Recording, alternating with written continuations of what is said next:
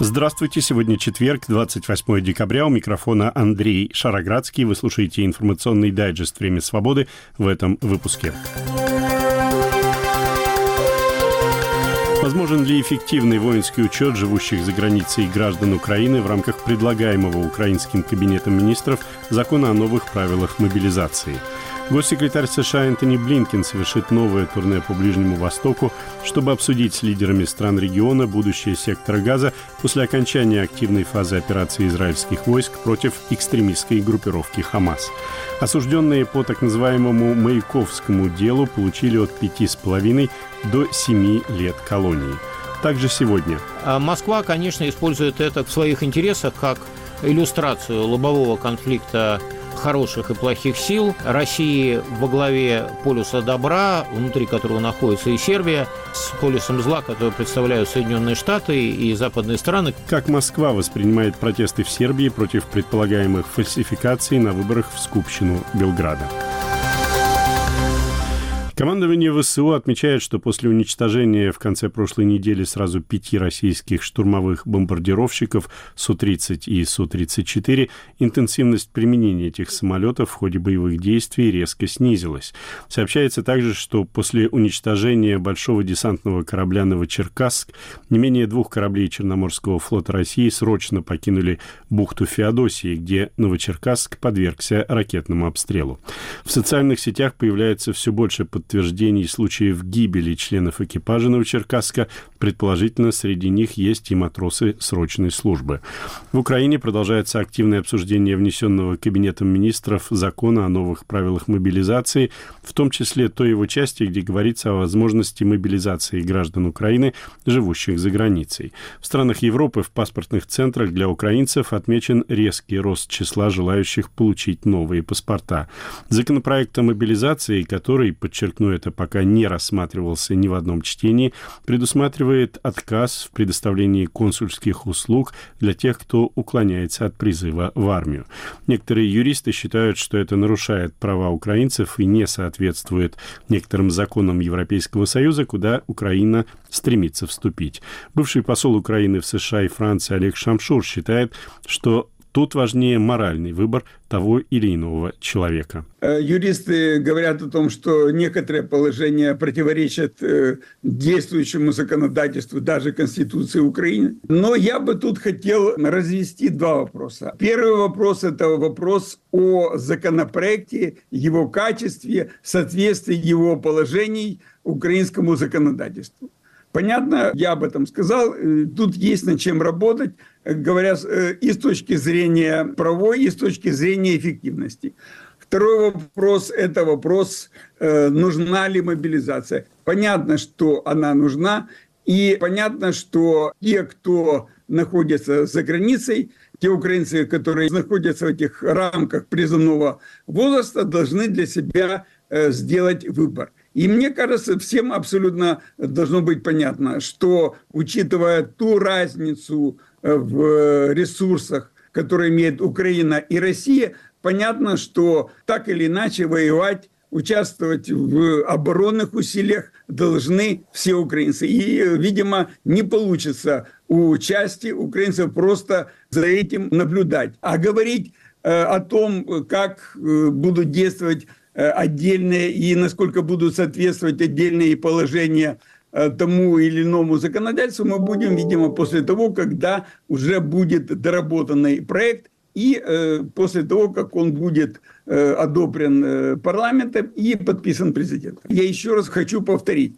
Э, вопрос, в общем-то, не в том, как это соответствует, не соответствует, возможно или невозможно это просто необходимость. И все должны понять, как те, кто находится в Украине, так и те, кто находится за границей, что, ну, скажем, альтернативе участия в отражении российской агрессии просто ее просто нет. И это, мне кажется, более существенно и более важно выдвинуть на основной план – на этом сосредоточить внимание, чем на отдельных положениях закона, поскольку отдельное положение закона – это уже вопрос о его эффективности, насколько он может работать, насколько он соответствует украинскому законодательству и Конституции Украины. Понятно, что украинское законодательство, оно чем дальше, тем больше будет синхронизировано и должно быть синхронизировано с европейским законодательством. Но это, в общем-то, вопрос, мы говорим об украинских гражданах, которые должны для себя определить, они будут в серой зоне или они будут на учете и будут в конечном итоге участвовать в отражении российской агрессии. Это, ну, вопрос это больше даже, мне кажется, и более важный вопрос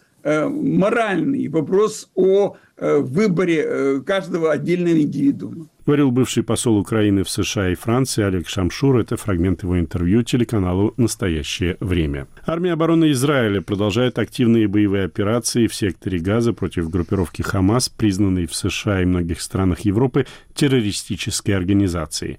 Представители командования «Цахал» заявляют, что в ходе этих операций были обнаружены боевые позиции и склады оружия «Хамас», расположенные на объектах гражданской инфраструктуры Газы. В свою очередь, Организация Объединенных Наций, ссылаясь на своих представителей в Газе и данные подконтрольного Хамас Минздрава Газы, постоянно напоминает о катастрофическом положении мирного населения сектора.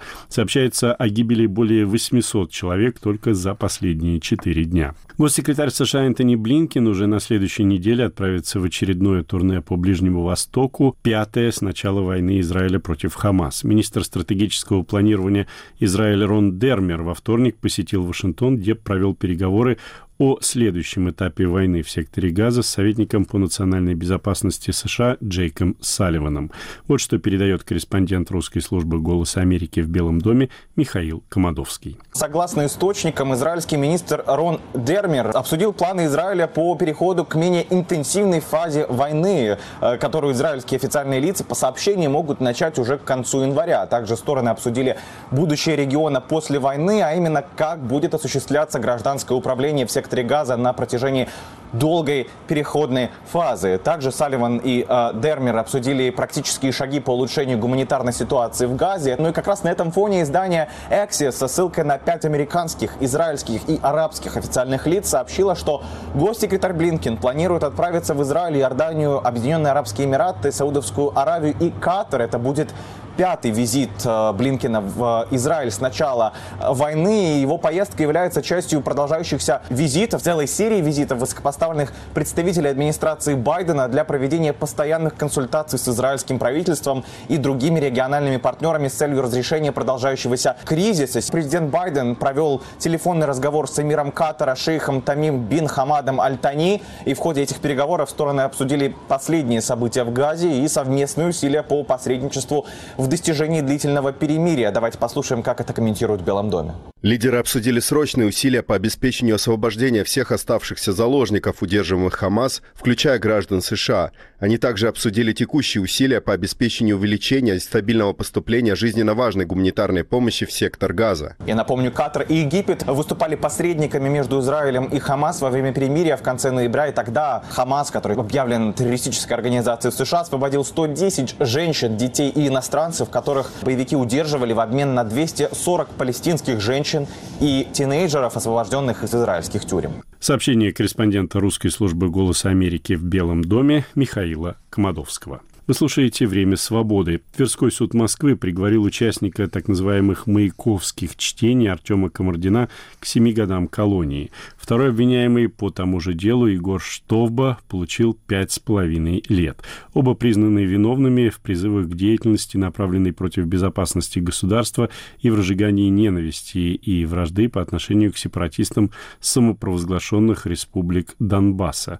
Обвинение было выдвинуто из-за стихов, которые 25 сентября прошлого года Штовба и Комардин читали у памятника Маяковскому на Триумфальной площади в центре Москвы, выражая протест против российской агрессии в Украине. Объявление приговора было встречено криками позора, полицейские стали хватать и отправлять в автозак выходивших из здания суда людей, среди которых, вы сейчас удивитесь, наверное, оказались и сотрудники телеканала НТВ. Об этом, показав их лица, рассказала одна из задержанных, жена Артема Комардина Александра Попова. Смотрите, прямое включение из автозака возле Тверского суда. Мы сидим здесь вместе с НТВшниками. Ура! Так что мы все равны хоть где-то. Подмажите в канал Маяковского дела. Продолжается активная регистрация кандидатов на президентских выборах в России в будущем году. При этом некоторые из кандидатов не стесняются даже публично заявлять о том, что они не только не рассчитывают, но и не хотят победы на этих выборах. Вот что, в частности, сказал кандидат от ЛДПР Леонид Слуцкий. Мечтаю победить специальной военной операции, а победить Путина мечтаю. Даже не мечтать. Зачем? Зачем? Путин самый влиятельный политик на планете. Поэтому у нас другие задачи, заточенные на людей, как учил Жириновский, доходить до каждой семьи, до каждого человека. Вот это и есть наша работа, наши мечты. И будем продолжать в настоящем году. Это был депутат Госдумы Леонид Слуцкий, ну а тот, кто хотел бы и мог бы составить реальную конкуренцию Владимиру Путину на выборах, Алексей Навальный сегодня вновь не принимал участие в заседании суда по его иску к колонии во Владимирской области с формулировкой из-за отсутствия информации о местонахождении истца. При этом с начала этой недели точно известно, что Навальный находится сейчас в колонии особого режима «Полярный волк». Это в поселке Харп Ямало-Ненецкого автономного округа. Глава фонда «Русь сидящая» Ольга Романова, рассказавшая о пыточных условиях в этой колонии, в интервью изданию «Сота» назвала Навального единственным действующим в России настоящим политиком. То, как он держится, вызывает, конечно, восхищение. Все-таки есть и другая страна, а если бы нет? Если бы он не вернулся, если бы он остался бы за границей? Сейчас бы его уже не существовало как политика, конечно, нет. А в тюрьме он продолжает существовать как политика. Вот это удивительное свойство этой очень сложного вида деятельности, такого как занятие нормальной политикой. Вы слушаете информационный дайджест «Время свободы». Сегодня четверг, 28 декабря. Тему выпуска представляю я, Андрей Шароградский. Соединенных Штатах тоже идет президентская предвыборная кампания, и с января она вступает в новую фазу. Эта фаза должна определить кандидата на ноябрьских выборах будущего года от республиканской партии. Наилучшие шансы, согласно опросам, сейчас у бывшего президента Дональда Трампа. Однако Трамп может быть снят с предвыборной гонки в судебном порядке. Подробнее об этом наш вашингтонский корреспондент Владимир Абаринов. В январе начинается период праймерис, в ходе которого избиратели назовут кандидата своей партии. С номинацией от Демократической партии все ясно. Президент Байден переизбирается на второй срок.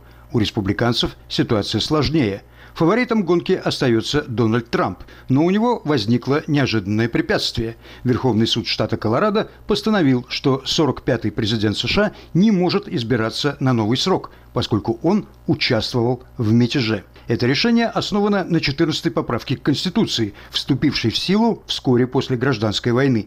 Решение касается выборов только в Колорадо, однако оно создает прецедент, а если его подтвердит Верховный суд США, оно вступит в силу по всей стране. Вот мнение колорадской избирательницы по этому поводу. Это возмутительно. Они собираются лишить нас права выбора на основании своих личных убеждений. Но я не верю, что они представляют народ.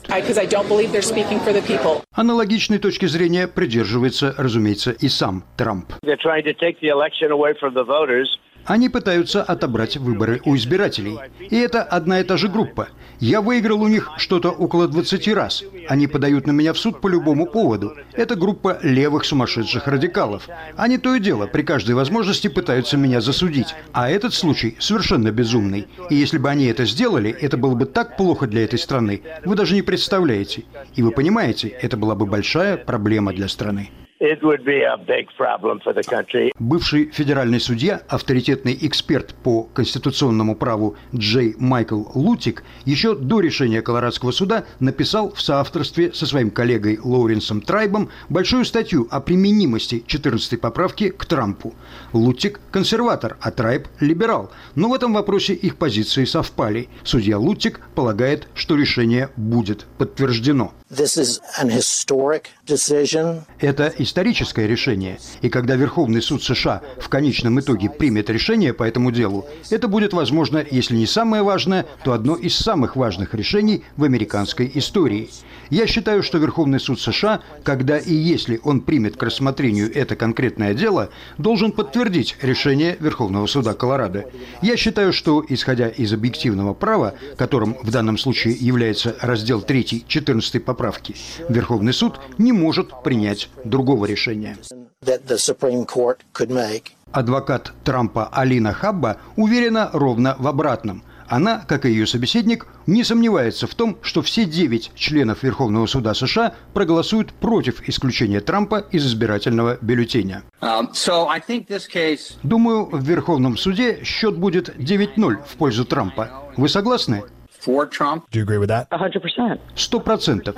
Потому что это проблема, с которой я сталкиваюсь каждый день, когда иду в суд. Судьи хотят сделать себе имя. Они думают, что они первопроходцы в колонне левых либеральных радикалов. Вы не первопроходцы. Вы будете выглядеть смешно. Вы не понимаете надлежащей правовой процедуры.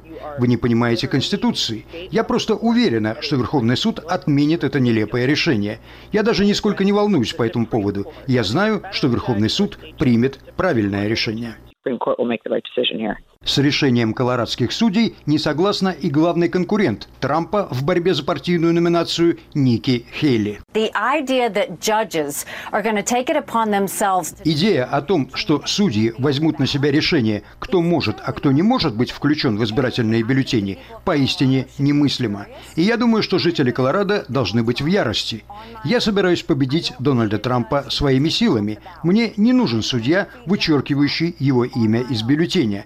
Я я не думаю, что он должен быть президентом. Я думаю, что президентом должна быть я.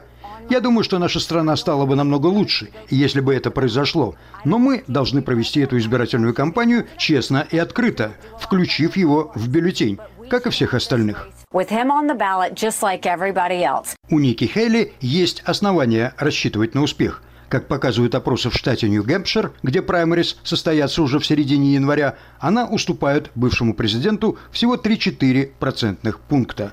Владимир Абаринов, Радио Свобода, Вашингтон. Теперь о ситуации в Сербии, где не утихают протесты против предполагаемой подтасовки результатов недавних выборов в Скупщину Белграда. В последние дни столкновений полиции с демонстрантами не было, однако результат противостояния остается неясным. Мой собеседник, обозреватель Радио Свобода, специалист по странам бывшей Югославии, автор книг о регионе Андрей Шарый. Андрей, как развивается ситуация в Белграде в последние дни?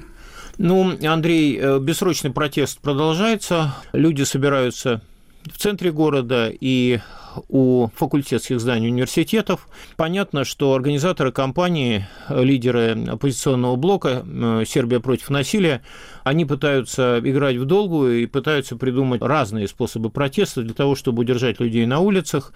Ну, в частности, блокируют какие-то дороги, студенты проводят разные смешные акции, все это превращается в хэппенинг. Интересно, что очень много сейчас параллелей с тем, что в Белграде происходило 27 лет назад, когда в избирательной краже обвиняли Слободана Милошевича, и тогда они были успешны в результате. Все это, кстати, окончилось. Тогда центром протеста было несколько факультетов Белградского университета, и там собирались студенты. Сейчас, почти 30 лет спустя, многие из этих студентов уже стали преподавателями, и они как бы в новом качестве выходят на эти протесты, а их дети или молодые люди, которые годятся им в дети, как раз сейчас являются и такой ударной силой, что ли, в хорошем смысле этих протестов. Естественно, сербские власти обвиняют лидеров оппозиции и активистов в гражданских попытках организации Майдана. Появляются новые доказательства а, нарушений во время выборов. В частности, стало понятно, по крайней мере, я для себя выяснил, как именно организовывались нарушения на этих выборах. Дело в том, что за несколько месяцев до проведения этой кампании жителям Сербской республики в Боснии и Герцеговине, работникам бюджетных учреждений, им просто за бесплатно предоставили вид на жительство в Белграде. И его получили многие люди, которые а, ну, ни сном, ни духом никак не связаны с ну, как председатель местной общины там, или местный врач, или учительница. Они тогда не понимали, почему им это сделали, то есть их не заставляли, ну, им вот предложили, не хотите ли вы иметь по-советски прописку в Белграде. Они ее получили, и вот через э, несколько месяцев выяснилось, для чего это было нужно. Приехали автобусы, забрали их, они поехали, проголосовали по этому месту прописки. А понятно, что все они поддержали партию, которая близка к президенту Александру Александру Вучичу, вероятнее всего, под давлением вот этих обстоятельств может на самом деле переговорная позиция Александра Вучича смягчиться, и сейчас уже даже в таких близких к правительству, к власти сербских газетах осторожно высказывают мнение о том, что выходом из этого политического кризиса могло быть проведение повторных выборов. Сейчас это пока не артикулируется представителями власти, но всегда, когда в проправительственных газетах такое пишут, это такой проброс, проверяют они, какая будет реакция. Среди акций и методов протеста, к которым прибегает оппозиция, это голодовка лидеров. В одном из зданий э, парламента Сербии есть такая бывшая журналистка, зовут ее Мариника Тепич, она румынского происхождения, севера Сербии, и вот она такое сейчас лицо страдающее. Много показывают, как к ней приходит доктор, как ее уговаривают, э, чтобы она отказалась от голодовки, а она не отказывается, и ей там вливают эту раствор э, питательный для того, чтобы жизнедеятельность ее поддерживалась. Ну, то есть вот оппозиция пытается как-то со всех сторон разными способами расшатать ситуацию для того, чтобы заставить власть э, признать очевидные нарушения во время этих выборов. И сейчас, мне кажется, э, многое зависит от того, какой потенциал накопила оппозиция, могут ли они удержать этих людей на улице. Очевидно, что ни та, ни другая сторона не хочет лобовых столкновений, и будем надеяться, что то, что случилось в минувшее воскресенье, будет вот этим изолированным инцидентом, что у этого кризиса найдется политическое разрешение, но все зависит от того, каким ресурсом обладают э, стороны конфликта. А как Москва может влиять на эту ситуацию? Влияет ли она и каким а, образом? Москва разыгрывает, так сказать, тупо говоря, пропагандистскую карту вокруг этого, поскольку премьер-министр Сербии Анна Брнабич заявила что российские спецслужбы предоставили информацию сербскому правительству о том, что оппозиция готовит, так сказать, волнение. Ну, для этого не надо было быть представителем спецслужб, потому что это было очевидно. Сразу заявили о том, что готовится кампания протеста, поскольку выборы были украдены. Ну и кроме того, зачем Сербии свои специальные службы, если российские специальные службы значит, занимаются тем, что предупреждают правительство о том, что у них есть какие-то там внутренние враги посол э, Российской Федерации Александр Боцан-Харченко принял у себя э, значит, в резиденции президента э, Сербии Александра Вучича, там, заверил его в своей поддержке.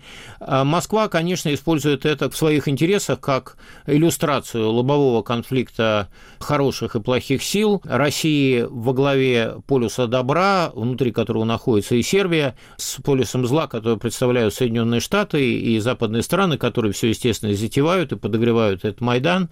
Интересно, что один из министров сербского правительства, он использовал на английском языке, правда, я читал этого, что он сказал «Via Майдан proved», то есть мы, значит, ну как бы а, защищены от Майдана. То есть мы настолько боимся этого, что закапсулировались и а, таким образом не рассчитывайте на то, что нас можно каким-то образом запугать или сломать.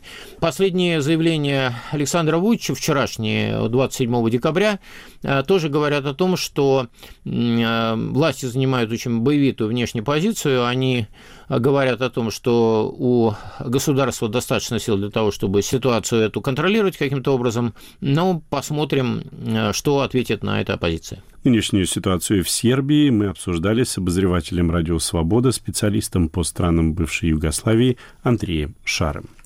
В Грузии и в самопровозглашенной республике Абхазия продолжают комментировать вызвавшие массовые протесты решения абхазского парламента о ратификации российско-абхазского соглашения о передаче в собственность Российской Федерации, а именно Федеральной службе охраны и управ делами президента, так называемой дачи Хрущева в Пицунде. Многие считают, что решение абхазских властей отдать России этот объект недвижимости было вынужденным, поскольку Абхазия во многом зависит от России, прежде всего в энергетической и финансовой сферах, рассказывает наш корреспондент в Тбилиси Георгий Кабаладзе. Абхазский парламент собрался на ночное экстренное заседание после того, как Москва отказалась бесплатно поставлять электричество самопровозглашенной республике и резко ограничила поставку топлива. С другой стороны, абхазская оппозиция и общественность выступали категорически против ратификации, что неудивительно с учетом того, что в Абхазии земля считается сакральной, неотчуждаемой ценностью. По соглашению в собственность России передаются семь строений санаторного комплекса в Пицунде, в том числе знаменитая дача Хрущева построенная в середине прошлого века. Российская Федерация арендует сроком на 49 лет участки земли и моря, прилегающие к санаторному комплексу, и цена аренды 1 рубль в год – в ратифицированном соглашении говорится, что российская сторона реставрирует санаторный комплекс и использует его для отдыха лиц, подлежащих государственной охране. То есть, читаем между строк, первую очередь отдыха лично президента Путина. Ада Маршания, абхазка, живущая в Тбилиси, одна из немногих прогрузинских абхазских политиков, депутат парламента нескольких созывов, в интервью «Радио Свобода» не скрывала своего возмущения. Ну, ничего, это посягательство на суверенитет Абхазии, так считаю, и на собственность, национальную собственность народа. Ну, Пицунда де-факто всегда принадлежала Политбюро коммунистической партии. Но сейчас не надо совсем присваивать, да? Пусть платят аренду и пользуются, я так считаю. А право собственника – это уже лишнее, излишнее. И тем более, когда такая реакция, правильная реакция, справедливая реакция. Я ожидаю волнения серьезной в Абхазии. Там огромная территория, огромная. Для Абхазии так маленькая. А это территория, которую они хотят оттяпать, в смысле этого слова, в собственность, огромная по масштабам Абхазии. Да, они там многое строили, потому что лакомый кусок был. Это была ривьера Советского Союза. Не только Политбюро понимало, какая там уникальная природа, но я думаю, многие понимали, все понимали, кто хотя бы один раз там побывал. Вы, наверное, бывали, да, в Пицунде? Бывал. Ну вот, сами понимаете, это рай земной заявила Ада Маршани. Многие в Сухуми и Тбилиси предполагают, что дача в Пицунде только начало, и на очереди другие требования Москвы, в том числе приватизация объектов энергетики российским капиталом, свободная купля-продажа недвижимости в Абхазии гражданами России и возвращение Русской Православной Церкви Новоафонского монастыря. Важно отметить, что параллельно с ратификацией соглашения по госдаче, абхазский парламент на том же ночном заседании принял сразу в трех чтениях Конституционный закон Абхазии, согласно которому есть если ратифицированное соглашение и ее исполнение войдет в противоречие с нормами Конституции Абхазии, соглашение может быть расторгнуто абхазской стороной. Георгий Кобаладзе для Радио Свобода, Тбилиси. Это был информационный дайджест «Время свободы». Его тему представил я, Андрей Шароградский, продюсер выпуска Андрей Амочкин. Наш подкаст можно слушать на сайте «Радио Свобода». К вашим услугам популярные приложения подкастов и наши платформы на базе хостинга YouTube «Радио Свобода Лайв». Подписывайтесь на нее и на телеграм-канал «Время свободы». Ну а у меня на сегодня все. До свидания. Студия подкастов «Радио Свобода».